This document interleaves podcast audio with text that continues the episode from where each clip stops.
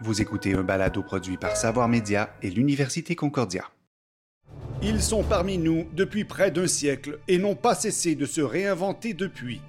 Ils ont même réussi à transcender la page pour habiter le grand écran. Ils se sont immiscés dans toutes les sphères de nos vies, sur nos accessoires de cuisine, sur nos vêtements, nos brosses à dents et même sur nos sous-vêtements. Oui, les super-héros sont partout. Plongeons dans le monde des produits dérivés avec nos experts Jean-Philippe Warren et Philippe Rioux. Philippe, pour ta collection, j'ai pensé t'offrir une serviette de Spider-Man. Ah, merci Jean-Philippe, euh, mais je l'ai déjà celle-là. Je m'appelle Philippe Rioux, je suis chercheur postdoctoral et j'étudie les super-héros. Je m'appelle Jean-Philippe Warren et je suis professeur de sociologie à l'Université Concordia. Bienvenue à ce dernier épisode de Super-héros recherchés. On ne peut pas parler des super-héros sans parler des films de super-héros. Bien entendu, ça remonte très loin, des années 40. Il y a des films grand écran avec des super-héros. Ensuite de ça, il y a des téléséries qui commencent dans les années 60. Mais il y a un point tournant quand même avec l'arrivée sur les grands écrans de Superman en 77.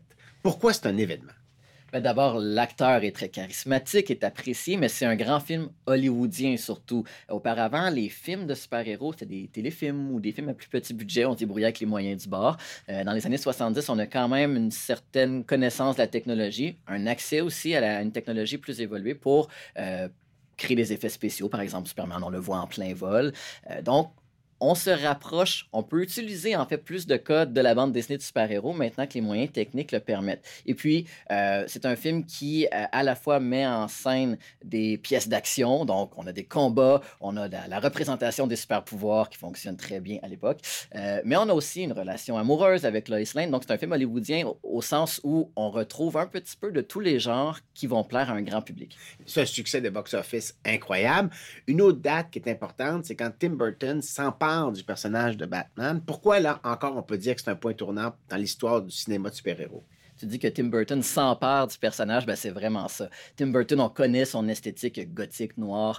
Ça concordait finalement avec l'univers de Batman, mais euh, il va vraiment créer donc un, film qui, sur le plan visuel, lui ressemble beaucoup, euh, mais qui, sur le plan du scénario, s'éloigne finalement de la bande dessinée. Le personnage de Batman est assez différent dans l'univers de Tim Burton, entre autres, il tue des personnages, donc qui se produit pas dans la bande dessinée, on comprend bien.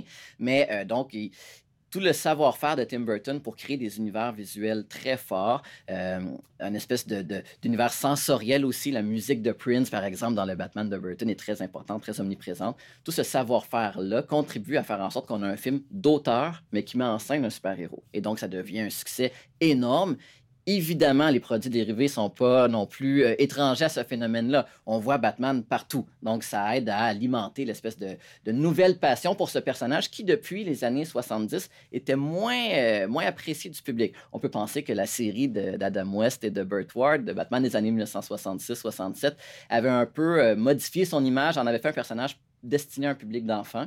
Avec Burton, Batman redevient un personnage pour les adultes. Et puis ensuite de ça, dans les années 90, il y a d'autres choses qui se passent. On sent qu'il y a un nouveau chapitre de l'histoire du cinéma de super-héros qui est en train de s'écrire.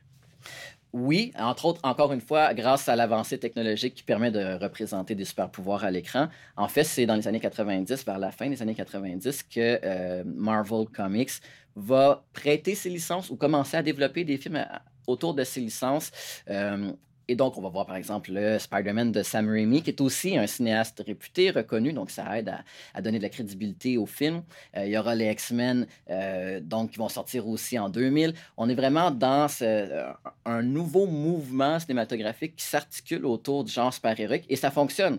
Tous ces films-là remportent un succès incroyable, ce qui fait en sorte que les studios se tournent de plus en plus vers les franchises de Marvel ou DC Comics. Et aujourd'hui, on peut dire que les gens découvrent d'abord les super-héros à travers le grand écran plus qu'à travers les comics proprement dit. Effectivement, la bande dessinée devient en quelque sorte le produit dérivé du film. Donc le film devient l'œuvre première et la bande dessinée sert en quelque sorte de laboratoire. Yannick Paquette, qui est une figure de proue dans le milieu de l'édition de super-héros, euh, illustrateur québécois qui a travaillé sur Batman, Wonder Woman, nous parle justement de ce phénomène. On l'écoute historiquement, la bande dessinée de super-héros, il y a quelque chose de, de, de, de sci-fi, d'assez difficile à transmettre au cinéma ou à la télé parce que, bon, c'est des explosions, c'est fantastique, tout ça. Ça coûte vraiment rien de me demander à moi de dessiner une armada de papillons mutants qui attaquent New York.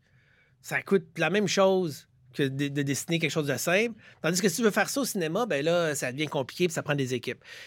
Et historiquement, au moins, il y avait cette barrière-là de la difficulté technique pour le style de, de, trucs narratifs que nous on fait et pas accessible aux autres. Et c'est de moins en moins vrai maintenant. Ça s'est très démocratisé. Fait que euh, on peut plus vraiment dire qu'aujourd'hui on est les seuls à faire pour pas cher ce type de fiction là. Euh, fait qu'il faut trouver d'autres raisons d'exister un peu. Euh, DC et, Marvel, qui appartiennent les deux à des plus gros géants de, Warner Brothers dans le cas DC et Disney dans le cas de Marvel, continuent à publier, mais un peu parce que on publie. Le cœur n'est pas là. Clairement, eux autres, ils s'enlignent pour faire des shows de TV avec ces propriétés intellectuelles-là et des films et tout ça. Puis même les séries de films de, Marvel, c'est le modèle d'affaires des comics. Fais plein de films, t'es mets ensemble, fais des gros crossovers, tu pars des nouveaux, des nouveaux titres, puis après ça, ils reviennent, puis ils se mélangent. c'est comme des comics. Fait que ça remplace d'une certaine façon les comics. Et j'ai l'impression qu'éventuellement, ça va supplanter. Euh, ce genre de franchise-là, ou les grosses franchises, ça va devenir des films plutôt que des trucs publiés. Traditionnellement, chez DC au moins, euh, par rapport à Warner Brothers, DC c'était comme research and development. Fait, ultimement, on, on pouvait perdre de l'argent, ultimement. Là en essayant des trucs bizarres, puis en essayant des concepts un peu rocambolesques. Et tout ce qui se passe en film aujourd'hui a déjà été un peu exploité en BD. Il y a eu des trucs, des ratés qu'on fera probablement pas des films de milliards de dollars euh, de profit avec. On les fera jamais en film. Il y a des bons coups que, ah oui, ça, c'est un filon fertile. On pourrait essayer de le réexploiter dans un autre média. La réédition de BD d'ici. Récemment, on s'est aperçu que le Québec avait quand même produit de très bonnes bandes dessinées de super-héros. On a voulu remettre à jour cet héritage. Ça a donné des rééditions, sinon même certaines euh, réappropriations de personnages qui avaient été connus ou découverts dans les décennies précédentes. Parmi ces personnages-là, on en trouve dont on a parlé dans cette série même. Euh, je pense à Northgard, le personnage créé par Mark Shenblum et Gabriel Morissette, qu'on a reçu en entrevue d'ailleurs, euh, et donc qui, à partir de 2015, va connaître une nouvelle mouture, va être représenté, réactualisé par un éditeur torontois cette fois-ci, par contre. Euh, Lev Gleason Comics, à l'époque, c'est Chapter House, ça a changé de nom depuis. Et donc, on a ce même personnage, mais qui est réinventé dans un contexte contemporain. Donc, Northgard vit plus dans les années 80, il vit dans les années 2010. Euh, Fleur de Lys, c'est maintenant sa patronne. C'est une, femme d'âge mûr, une ancienne souverainiste. Donc, on a gardé quand même cette, partie-là de sa personnalité ou de, ses caractéristiques, euh, mais donc qui est à la tête de l'agence PAC, qui est toujours à Vaudreuil. Parce qu'il y a des bureaux là. On se promène entre l'Ontario et le Québec. Et donc, on a vraiment un super-héros euh, issu de notre culture qui est remis au goût du jour pour un nouveau lectorat. Euh, qui, est présenté aussi dans, des volumes qui ressemblent beaucoup plus à ce que les Américains publient. On le fait aussi pour The Jam. Donc, oui, The Jam, en fait, a toujours été publié. The Jam, je le rappelle, c'est une bande dessinée produite par Bernie Miro chez l'éditeur Matrix Graphic Series à l'origine. Un super-héros euh, urbain euh, qui se fabrique un costume, qui n'a aucun super-pouvoir, mais qui essaie tant bien que mal de lutter contre le crime qui se produit dans son quartier. En tout cas, à la base, c'est ça la série. Euh, et donc, ce personnage est actualisé récemment par Bernie Miro dans deux œuvres complètement distinctes. On a d'abord un album, To Get Her, peut se lire aussi comme Together, donc le mot ensemble. Euh, on a un jeu de mots ici, qui est un album introspectif où euh, le personnage principal de Jam, de Jammer, n'est plus un super-héros, mais un auteur de bande dessinée, euh, donc qui est vieillissant, chômeur. Voilà, donc c'est encore une fois un personnage qui est pas tout à fait glorieux, mais cette fois-ci, donc il ne revêt pas le costume de, de Jam. En fait, il est l'auteur de cette série-là. Donc c'est comme si Bernie Miro se mettait en abîme ou se représentait dans son œuvre. Parallèlement à ça, plus récemment, en fait, Bernie Miro a publié la continuité des aventures de The Jam. Euh, et donc, simultanément ou dans un même laps de temps, Bernie Miro, ce qu'il fait, c'est qu'il jette à la fois un regard rétrospectif sur sa production, sur l'ensemble de la série The Jam, et il l'inscrit dans une continuité. Il continue à publier la série pour poursuivre les aventures de ce personnage-là. L'influence de l'actualité. Le super-héros est là pour souvent pour régler une crise majeure. hein. Sinon, on n'aurait pas besoin de lui. Il y a, il y a soit un super vilain là, qui surgit ou une menace extérieure. Puis soudain, la société a besoin d'un super-héros pour se défendre. Quelles sont les crises à travers lesquelles se sont révélés certains des super-héros québécois? Ce qui est intéressant en contexte québécois, c'est que les crises sont reliées à des faits d'actualité réels. Donc, on ancre le personnage super-héroïque dans l'histoire du Québec. Quand on a abordé le cas de Northgard précédemment dans la série, on a vu comment c'était relié à la question des référendums. Oui, la, la crise constitutionnelle. Effectivement. Euh, bon, ça revient aussi dans Automne Rouge, qui est une bande dessinée qui met en scène un personnage d'adolescent qui doit créer un personnage de super-héros et il n'y arrive pas parce que lui, ce qu'il connaît, c'est un Québec en crise, justement, en raison des attentats du FLQ qui sont euh, perpétrés à ce moment-là. Donc, c'est une bande dessinée principalement historique, mais qui montre bien que c'est difficile de créer un personnage super-héroïque quand le Québec euh, traverse des moments difficiles, mais que c'est nécessaire aussi. Est-ce qu'il y a des crises récentes aussi que l'on peut citer où il y a eu l'apparition de super-héros québécois? On a un spécialiste de, de ce type de, de- de super-héros, Philippe Gérard, qui a publié sur son blog deux séries distinctes. La première, Passion Rougeman, qui est dédiée à un personnage super-héroïque qui, euh, qui arbore le, car- le carré rouge. Donc, on comprend que l'histoire se situe dans le contexte de la crise étudiante de 2012. Super-héros pacifique par ailleurs. Très pacifique. euh, au point où il va finir par embrasser Michel Courchaine pour réconcilier le gouvernement avec les manifestants. Donc, on a là évidemment une bande dessinée humoristique, mais qui montre bien quand même que en temps de crise, on interprète la situation à travers des figures super-héroïques. Ce même Philippe Gérard a publié tout récemment Super Horatio Man, qui, je te laisse deviner, est dédié à La crise, évidemment, de la pandémie. ben oui, euh, Horacio Arruda, donc, qui était lui-même un peu décrit comme un super-héros au tout début de la pandémie en 2020. Et donc, qui. euh, qui- Alors, il a une cape, euh, il a il a une cape, il un masque? un petit masque et des facultés scientifiques exceptionnelles. Donc, il a une connaissance de la biologie qui est très, très pointue et il va sauver évidemment le Québec de cette pandémie. Des produits dérivés québécois. On parle souvent de la production de super-héros comme d'une industrie. Puis c'est une industrie notamment parce que elle produit beaucoup de choses. Elle produit de la bande dessinée, mais elle produit des films, elle produit toutes sortes de produits dérivés. Euh, comment ça se passe au Québec? On a essayé de faire la même chose ici?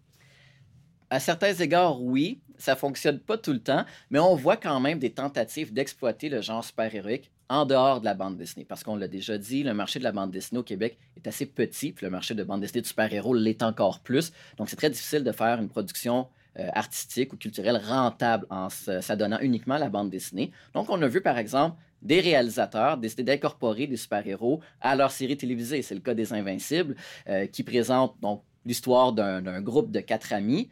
Parmi ces amis, il y a un personnage qui est un dessinateur qui produit une bande dessinée de super-héros. Et cette bande dessinée de super-héros, en fait, ce qu'elle fait, c'est qu'elle euh, elle reproduit en termes super-héroïques les aventures que ces, ces amis-là vivent dans leur vie. Au petit écran aussi. Oui. Donc, on a le petit écran, puis on a maintenant, on a la bande dessinée. Pour pousser encore plus loin, on a l'exemple de Turbo Kid, où là, vraiment, là, ça va se déployer de manière encore plus à travers différents médiums. Le Turbo Kid, c'est un extraterrestre dans notre paysage, euh, dans le sens où c'est à peu près la seule série, bon, inspirée du genre super-héroïque qui va se transformer en franchise. Alors, c'est- l'histoire d'un d'un jeune garçon qui lit des histoires de bande dessinée? Oui, ça se passe dans un univers post-apocalyptique, donc le- euh, la Terre a été complètement rasée de toute forme de civilisation. Il y a des mutants qui, euh, qui, qui menacent la population. Et on a ce jeune garçon qui est un lecteur de bande dessinée de super-héros. De qui- Turbo Kid. de Turbo Kid, voilà, qui trouve une bande dessinée de Turbo Kid dans une espèce de bunker. Et l'équipement qui aurait peut-être existé réellement à l'époque de Turbo Kid, donc qui est une espèce de brassard qui tire des rayons laser, ce qui peut d'ailleurs faire penser à Northgard. Euh, et donc, il va de- lui-même devenir un super-héros dans cet univers à la Mad Max. Donc, on a un mélange des genres complètement intéressant. Et cette série-là va donner des produits dérivés. Par exemple, une série en trois bandes dessinées. En fait, il y en a deux qui ont été publiées en français et en anglais au studio Lunac. Il y en a une troisième en préparation. Il y a même un jeu vidéo en cours de réalisation et il y aura une suite à Turbo Kid. Donc, on comprend bien qu'il y a un univers qui est en train de se créer autour de cette série-là, de cette franchise-là, qui est partie d'un seul film, mais qui est en train de devenir euh, disons, euh, une icône de la culture super-héroïque au Québec. Puis Heroes of the North voulait à peu près réaliser les mêmes choses, je pense. Heroes of the North avait, dès le départ, comme ambition de produire des séries transmédia. Donc, on voulait créer en fait des personnages, un univers super-héroïque basé sur des figures de, donc très distinctes. Euh, on a un personnage qui incarne le Québec là-dedans, un personnage qui incarne le Canada, ainsi de suite. On a Fleur de Lys, qui est un clin d'œil à la Fleur de Lys de euh, Matrix Graphic Series. Donc, on a ces personnages qui euh, vont apparaître dans les Comic-Con. Donc, c'est des personnes costumées qui vont les incarner à ce moment-là, qui vont apparaître dans des bandes dessinées publiées en format papier, en format web, en français, en anglais, qui vont apparaître enfin dans des web-séries en plusieurs épisodes qui mettent en scène leurs aventures. Avec des acteurs et des actrices. Avec des acteurs et des actrices qui sont les mêmes qui se présentent dans les Comic-Con. Donc, on, on a vraiment... euh, on fait le tour, en fait, de tous les médias disponibles ou possibles pour, euh, pour présenter cette série-là. Les Comic Cons. Alors, tu viens d'évoquer les Comic-Con. Qu'est-ce que c'est que les Comic-Con? Ce sont de grandes conventions euh, à la base destinées à la bande dessinée de, de super-héros, mais pas uniquement, bande dessinée euh, d'horreur, par exemple, ou de science-fiction. Euh, donc, les exposants peuvent vendre des produits reliés à cette culture-là. A- Donc, pas juste de la bande dessinée. pas juste la bande dessinée, il peut y avoir évidemment des produits dérivés, par exemple des chaussures, euh, Des la- posters. des posters. J'ai même vu des couches pour bébés. Donc, on retrouve de tout à l'effigie des super-héros qu'on qu'on préfère. Il y a aussi les artistes qui se présentent dans ces événements, soit pour signer des autographes, soit pour euh, faire des dessins. Donc, euh, si des acheteurs sont intéressés à se les procurer. De plus en plus, ce qu'on remarque, c'est que les Comic-Con s'éloignent un peu de- des origines comic book euh, pour devenir en fait des célébrations de la culture populaire au sens large. Donc, les vedettes de cinéma associées aux franchises de science-fiction, de super-héros euh, les plus populaires vont aussi se présenter dans ces événements-là. Et donc, on remarque que même dans les Comic-Con, la bande dessinée devient un peu un objet secondaire euh, ou en tout cas un objet qui participe de quelque chose de beaucoup plus gros. On sait que les Comic-Con ailleurs, au Japon, aux États-Unis, c'est des phénomènes de, de foule incroyables. Est-ce que c'est gros Québec? C'est assez gros. Euh, le Comic-Con de Montréal, qui est le plus gros événement dans la province, prévoyait une foule de 60 000 visiteurs dans une fin de semaine, ce qui est quand même considérable. Et le Shawicon, Shawicon! lors de sa dernière édition virtuelle en ligne durant la pandémie, a accueilli 30 000 euh, visiteurs virtuels. Donc, c'est quand même des, des, des foules intéressantes, euh, tant pour les visiteurs étrangers, je pense aux exposants, aux artistes américains, par exemple, qui trouvent maintenant que ça vaut la peine de se déplacer à Montréal pour, euh, pour assister à ce genre d'événement Ou à Shawinigan. ou à Shawinigan pour rester à ce genre d'événement, effectivement. Euh, c'est intéressant aussi pour les artistes locaux qui trouvent là une plateforme pour montrer leur travail euh, à des gens qui peut-être ne les connaissaient pas, mais qui, en passant devant leur kiosque, vont être attirés par ce qu'ils font. J'ai d'ailleurs parlé de la question des Comic-Con avec Yannick Paquette, qui est un habitué de ce genre d'événement. Il voyage partout à travers le monde pour y assister. Il y a beaucoup ça, en fait, y assister. On peut l'écouter. Oui, ben, premièrement, ces événements-là sont devenus hors de contrôle, sont immenses. Moi, quand j'ai commencé, il y avait une convention à New York, c'était dans le sous-sol d'une église. Euh, ça durait une journée ou un après-midi, genre. Là, c'était juste des collectionneurs qui venaient fouiller dans des comiques, puis qui s'en faisaient signer deux, trois. Puis c'est tout. Du monde bizarre comme moi. là. Ouais, du monde bizarre, là. puis éventuellement, il y a eu comme là-dedans, il y a eu des collectionneurs qui ont commencé à débarquer, des collectionneurs d'art. Là, ah, ils voulaient que tu signes, mais peut-être un dessin aussi. Là, on pouvait charger pour ces dessins-là. Là, ça a comme créé euh, un espèce de petit marché parallèle à le- ce que je fais professionnellement, mais je fais aussi des œuvres privées pour des collectionneurs. Euh, puis, quand les films sont arrivés, ben là, ça, ça a commencé à prendre de l'ampleur, de l'ampleur. Maintenant, New York, euh, je sais pas c'est combien de personnes, mais ça doit être euh, des centaines de milliers là, sur une semaine au complet. Puis tu peux plus marcher. Puis c'est un immense, c'est un des pavillons de pavillons. euh, le Javits Center au complet est rempli. Est-ce que c'est tous des, des fans de comics comiques? Pas sûr à 100% Il y en a quand même une immense proportion, mais il y a beaucoup de monde là-dedans aussi qui c'est juste, ah, c'est la foire du, pop culture. Puis ils viennent voir des acteurs aussi, ou ils viennent s'acheter des faux épées, ou ils se déguisent. ou- Il y a comme d'autres. C'est rendu plus une fête de, la chose pop culture. Et euh, il y a quelque chose de touchant là-dedans, parce que moi, quand j'ai commencé euh, à m'intéresser aux comics, euh, c'était un petit. A pas Personne ne connaissait ça vraiment. Ils connaissaient Spider-Man parce qu'il y avait eu un cartoon boboche à la TV. Euh, Superman parce qu'il y a eu des films. Mais les X-Men, c'est comme, je connais pas ça. Euh, fait que c'était c'était comme une espèce de culture un peu. euh, c'est comme du monde qui parle Klingon aujourd'hui. là. Tu sais, Il y en a, mais c'est pas. il faut qu'ils se connaissent pour avoir du fun, là, parce que personne d'autre embarque. Là. Puis, et maintenant, c'est rendu, c'est ren- c'est mainstream. Puis c'est mainstream par c'est mainstream en même temps un peu étrange. C'est du monde qui connaissent vraiment les X-Men dans les profondeurs. Là, ah oui, tel personnage qui n'est pas supposé d'être là parce qu'il est mort, il est ressuscité. Là, ils ont comme des opinions là-dessus. Bon, c'est pas tout le monde, là, c'est pas encore euh, monsieur, madame, tout le monde. Mais la beauté, c'est que des fous furieux de même, il y en a partout dans le monde. Ils ont l'air un peu seuls dans leur bulle quand ils sont euh, à Bogota, tout seuls là-dedans. Mais il y en a d'autres partout dans le monde qui ont le même espèce de niveau de cette culture parallèle-là.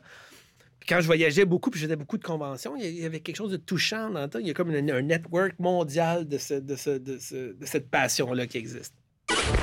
Quel avenir pour le super-héros? Quand j'ai rencontré Yannick Paquette, je lui ai demandé quelle était sa vision du super-héros maintenant, mais aussi comment il entrevoyait le super-héros québécois à l'avenir. On peut écouter sa réponse. Le vrai futur, j'ai l'impression que c'est la création personnelle. Mhm. Euh, moi, quand j'ai commencé dans les comics, ça existait pratiquement pas. Il y avait les Teenage Mutant Ninja Turtles, il y avait trois, The Crow, il y avait trois, quatre trucs qui étaient en marge de Marvel et DC, mais très peu. Et ça, c'est, ça s'est appelé à changer complètement. là. Maintenant, Marvel et DC se retirent du marché parce qu'ils vont plus faire du film puis de la TV. Euh, ça rouvre un peu la porte au marché pour se diversifier. Il y a un circuit, maintenant un peu d'une certaine façon, parce que les auteurs de BD, les dessinateurs se mettent ensemble, font leurs propres affaires. Moi, je pense que le futur, il est là. Moins des gros univers de tous les personnages musclars qui se bataillent tout le temps comme c'était la WWF, mais plus des univers, des trucs de création uniques. Et toi, Jean-Philippe, comment envisages-tu l'avenir du super-héros au Québec ou à l'international? Question difficile, mais tant qu'il va y avoir des crises, et des crises majeures, je pense que les gens vont avoir besoin de penser qu'il y a quelque part un super-héros pour les sauver. Et toi, Philippe? Je suis assez d'accord avec toi. Je pense que le- on l'a vu à travers nos six épisodes, l'aspect de la crise est central, euh, en tout cas en contexte québécois, pour que le super-héros continue à exister. Je pense qu'on va en voir de plus en plus au petit écran. Euh, il peut y avoir peut-être un essoufflement du côté cinématographique, mais on voit que Disney, entre autres, donc Disney qui est propriétaire de Marvel Comics, euh, commence à produire des séries destinées à différents publics et on va voir au cinéma, peut-être même au cinéma québécois, à la télévision, ce qui s'est produit en bande dessinée auparavant, une segmentation du marché en fonction des intérêts et des publics ciblés. C'est ainsi que cette épopée prend fin. Bagages pliés, nos deux acolytes repartent vers de nouvelles aventures et peut-être les croiserons-nous de nouveau. Vous venez d'écouter un épisode de Super-héros recherchés, un balado produit par Savoir Média et l'Université Concordia. Contenu et animation, Philippe Rioux et Jean-Philippe Warren. Invité, Yannick Paquette. Réalisation, montage et narration, Charles Massicotte. Prise de son, Salvatore Barrera. Mix et habillage sonore, Michel Marié. Musique, BAM Music Library. Production déléguée, Véronique Gaba. Production exécutive, Nadine Dufour. Super-héros recherché a été produit avec la participation financière du Service de la recherche de l'Université Concordia et du gouvernement du Québec.